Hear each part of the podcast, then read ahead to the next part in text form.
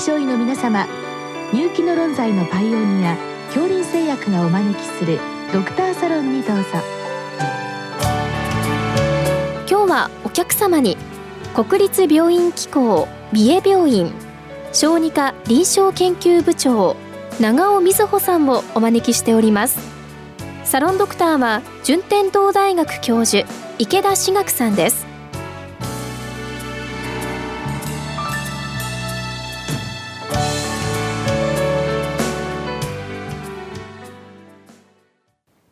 長谷先生よろしくお願いいたします。はい、よろしくお願いします。今日は卵アレルギー時の MR ワクチンとかインフルエンザワクチンの接種の注意点ということでご質問来てるんですけども、あのまずですね、お子さん1歳2ヶ月で卵を食べると2、3時間後に口の周りが赤くなったり、ただれたりする症状を持っているということなんですけど、これは実際に卵アレルギーなんでしょうか？そうですね。卵アレルギーの可能性もあると思います。あの、典型的に例えば即時型の症状で出てくるっていう時には、まあ、卵を食べて、まあ、30分以内だったり、長くて1時間以内ぐらいに体が赤くなったりですとか、口の周りが赤くなったりっていうのことがありますけれども、まあ、ちょっと長めのところで出てしまうということもありますので、可能性としてはあると思います。ただ、ついたところが赤くなるっていう現象は特にこういった赤ちゃんですね、お醤油とかちょっと塩分が強いものですとか、そういったものだと、口の周りについて、それで赤くなったり、こういわゆる接触性皮膚炎っていうものもあったりしますので、よだれかぶれもそうですけれども、なので、絶対卵アレルギーかどうかっていうのは、この話だけではちょっとわからないですけれども、可能性はあると思います。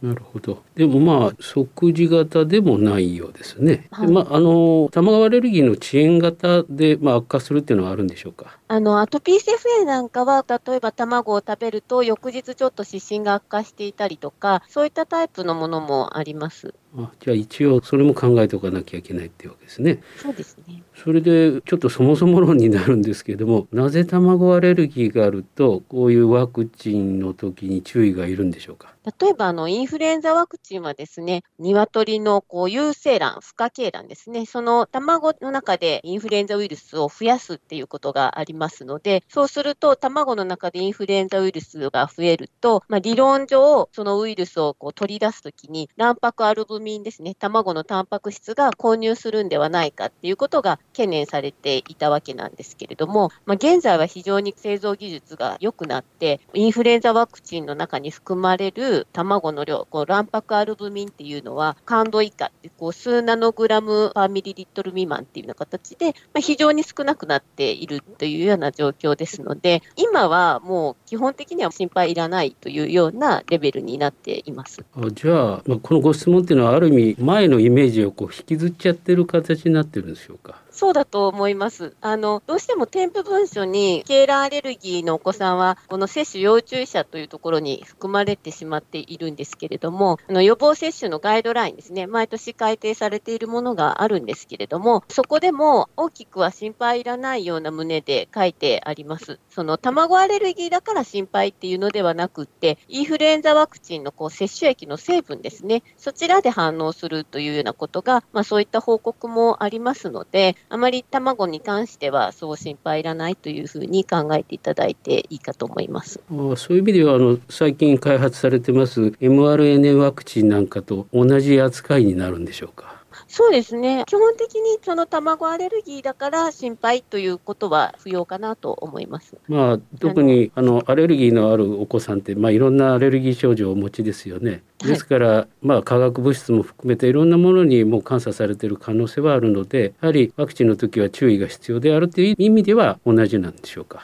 そうですね。今この先生おっしゃったように mRNA ワクチンですね、非常にこう、まあ一般的なワクチンよりもいろんな副反応が心配されていますけれども、まあそういった時に、いわゆるアレルギー体質が非常に強い方っていうのは、接種要注意者って少し長めに様子を見ましょうねというような形で言われていたりしますので、まあ一般的な注意というようなレベルかなと思います。なるほど。あの、次のご質問でありますけど、血液検査が何点以上の場合は専門へ紹介した方が良いでしょうかというんですけどもこれはどんな検査で実際になんか点数でそういった線引きができるんでしょうか？あの、卵アレルギー自体をあまり気にしないっていうことになりますので、実際にはですね、おそらくこのご質問者の方は血液検査で特異的 IgE 抗体で卵白とかボムコイドってこう卵のタンパク質の成分の特異的 IgE 抗体を見る検査のことをおっしゃられてるかと思うんですけれども、ワクチンが心配だから専門医へ紹介っていう意味では不要だと思うんですけれども、確かにこう、例えば非常にこう、卵アレルギー自体がものすごく重症なお子さんっていうのは、それはそれできちんとアレルギーの専門医の先生に、その対応ですね、そういったことをご相談いただいた方がいいかと思いますので、あまり血液検査の結果にとらわれずに、先生の方で少しずつ卵を食べていいのかな、どうかなっていうような指示をするのが難しいっていうふうに判断される場合には、少し専門の方にご紹介いただくといいのかなとは思います。そのワクチン接種に対しての注意喚起で専門医へ行くではなくて、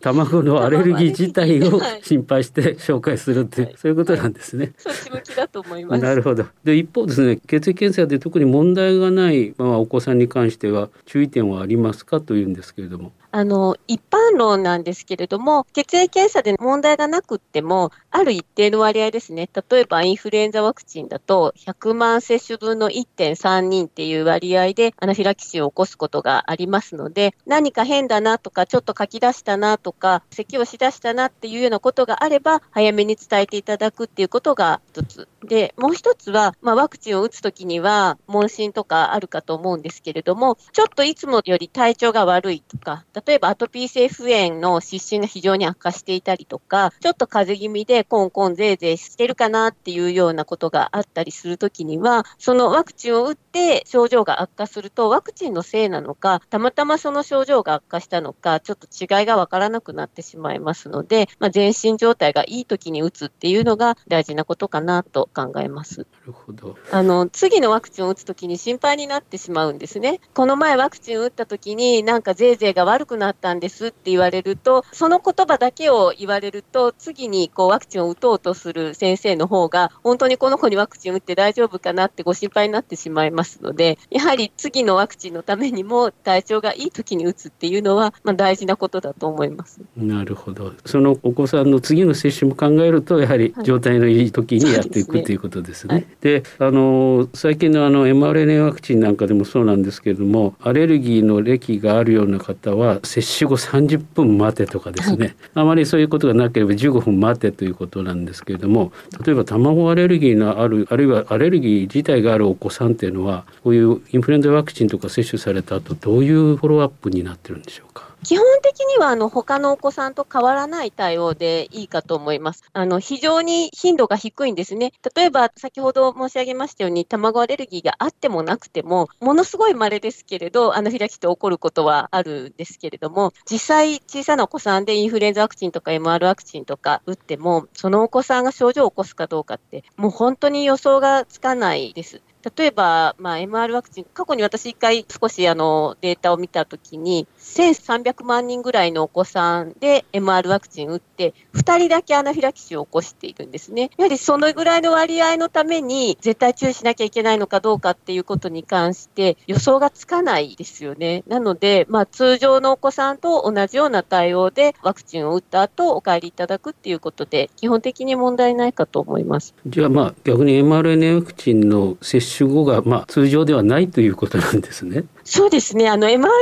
クチンは、通常のワクチンより副反応の割合ってとても多いんですね。アナフィラキシー、まあ、低くなってきましたけれども、やはり、ちょっとしたジンマシンとか、そういったことは、ちょこちょこっとは、いわゆる赤ちゃんに打つワクチンよりかは割合多いですので、なので、アレルギー素因がむちゃくちゃ強い人、アナフィラキシーの既往があるとか、薬剤アレルギーで非常に重症だったりとか、ワクチンの成分ですね、mRNA ワクチンの成分でアレルギーがある方っていうような方は30分待ってくださいなんですけれども、まあ、卵アレルギーが重症だっていうぐらいでは、まあ、あまり接種要注射にはならないっていうような考え方でいいかと思います。じゃあ通常の接種をして普通に状態を見ながら帰っていただくってことなんですけどその時にあのご両親に何か指導されるんでしょうか？そうですね。あの、何かいつもと違った点ですね。やはりあの、書き出しているとか、機嫌が悪いとか、咳をしだしているとか、何かしらちょっとこう、あれって思うような症状があれば、打ったクリニックにもう一回ご相談いただくっていうようなことが大事ですよっていうことはお伝えいただいた方がいいかと思いますけれども。はい、特に脅すよっていうか、体が全身真っ赤になったり、痒くなったりしたらすぐ来なさいよって、そんなまあ、可能性としては低いんだけどもって、そんな形なんでしょうか？そうですね。あの、一般論にはなるんですけれども、例えばあのアレルギー症状って結構じわじわ来るんですね。で、例えばその15分以内とかっていうような時に現れた時には、やはり進みがその分早い。だけれども、1時間ぐらいして、あれなんか変だなって言った時には、1時間ぐらいしてやっと出てくる症状なので、アレルギー症状もじわじわ来るんですね。なので、そこは落ち着いて、あれなんか変だなっていうような点で、接種した医療機関に問い合わせいただいて、その先生の指示を仰ぐっていうようなことになるかと思うんです。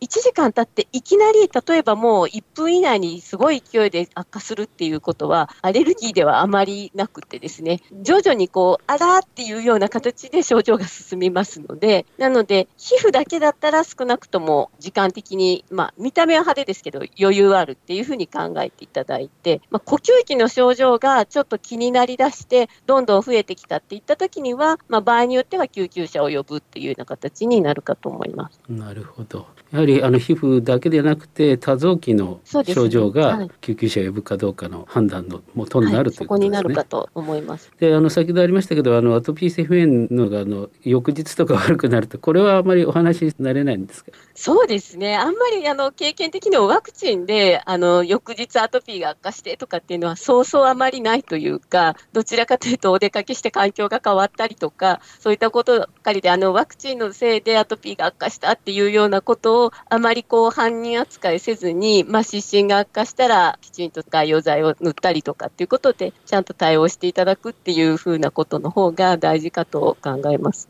いやまあ実際にコロナワクチンの開発と普及の間で皆さんすごくワクチンに対して不安を持ってらっしゃるので、はい、一般のインフルエンザワクチンともどうなってるのかなと思いましてね。そうですね。あの確かに mRNA ワクチンは状況が状況ですし効果がありますのである一定の副反応を許容するっていうような形ですけれども、まあ、通常のこれまでのワクチンっていうのは、コロナワクチンレベルの副反応だと、そもそも承認されないですよね。なので、副反応はもっともっと低いっていうレベルで考えていただいていいんではないでしょうか。なるほど。それ聞いて安心しました。どうもありがとうございました。ありがとうございました。